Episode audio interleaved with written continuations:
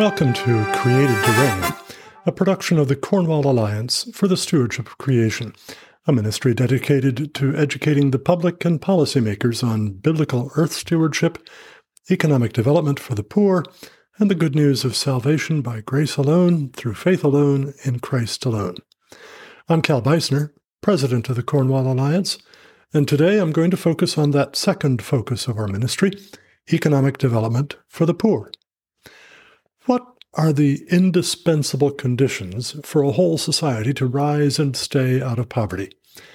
To put hunger, malnutrition, inadequate housing, poor education, and lack of medical care behind.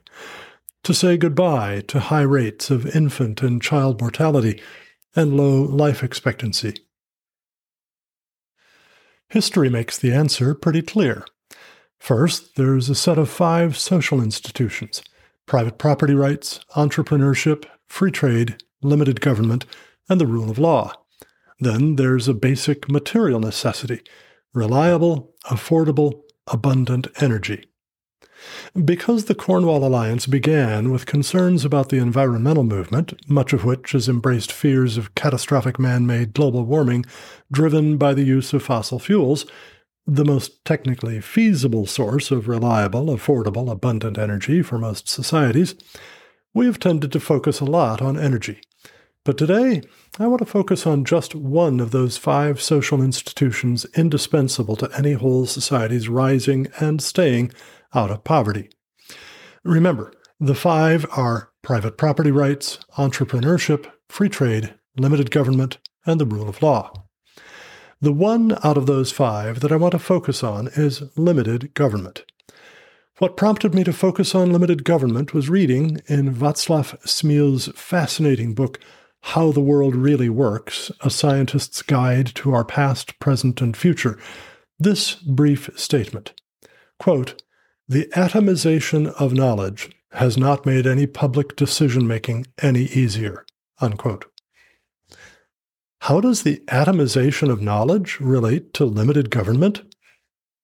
Let me explain. I'll begin with what Smil means by the atomization of knowledge. Just what is that? Well, let's start with another concept Renaissance man. A Renaissance man was someone whose knowledge might be described as encyclopedic, spanning the whole range of human knowledge and going to considerable depth in every part. You could meet real Renaissance men on Florence's Piazza Signoria in 1500, Smil wrote, but not for uh, too long after that. By the middle of the 18th century, two French savants, Denis Diderot and Jean Le Rond d'Alembert, could still gather a group of knowledgeable contributors to sum up the era's understanding in fairly exhaustive entries in their multi volume encyclopedia. But then scientific discoveries so broadened and deepened human knowledge that in our day, quote, it is impossible to sum up our understanding even within narrowly circumscribed specialties. Such terms as physics or biology are fairly meaningless labels, and experts in particle physics would find it very hard to understand even the first page of a new research paper in viral immunology. Bye bye encyclopedic knowledge. Hello, ignorance. The ignorance all of us have to accept with reference to all but the narrowest sliver of knowledge.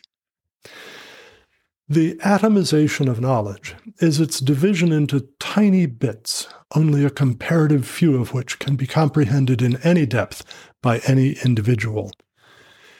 It is this that, as Smil put it, has not made any public decision making any easier. Or, to put it the reverse way, it is this atomization of knowledge that makes public policy making increasingly difficult. Why should the atomization of knowledge do that? I stopped and pondered that for a while. Then it struck me. It's because we expect public policy to address so many different aspects of life. So I wrote this note in the margin, or rather, I put it in my Kindle version of the book. Quote, this is a problem only to the extent that public policy is expected to be wide reaching. If it stops at protecting against fraud, theft, and violence, the last encompassing, pre- encompassing preventing war by being prepared to defeat an aggressor, there is no need for those who make it to be informed of the minutiae of esoteric scientific or any other knowledge.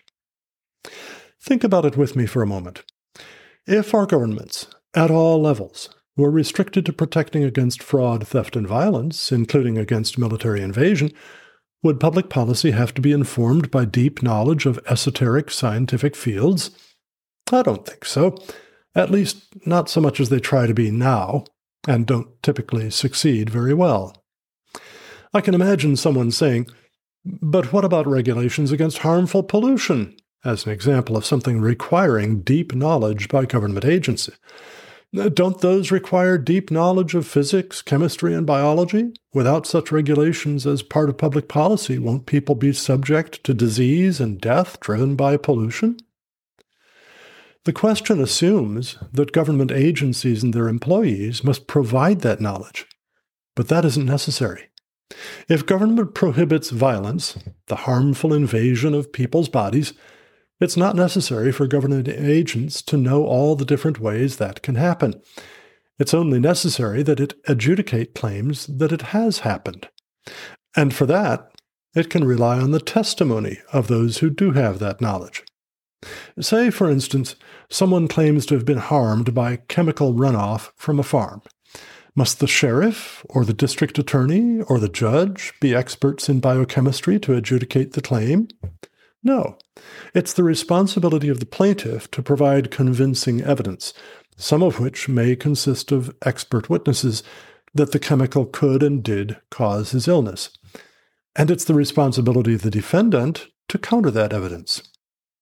As an aside, by the way, what I'm gesturing toward here is the possibility that tort action, using the courts to adjudicate claims of harm, might be, in many instances, a more efficient means of preventing harm from pollution than regulation. But that's a topic for another day. Now, I'll concede that things aren't quite this simple. Some expertise is necessary to some government functions.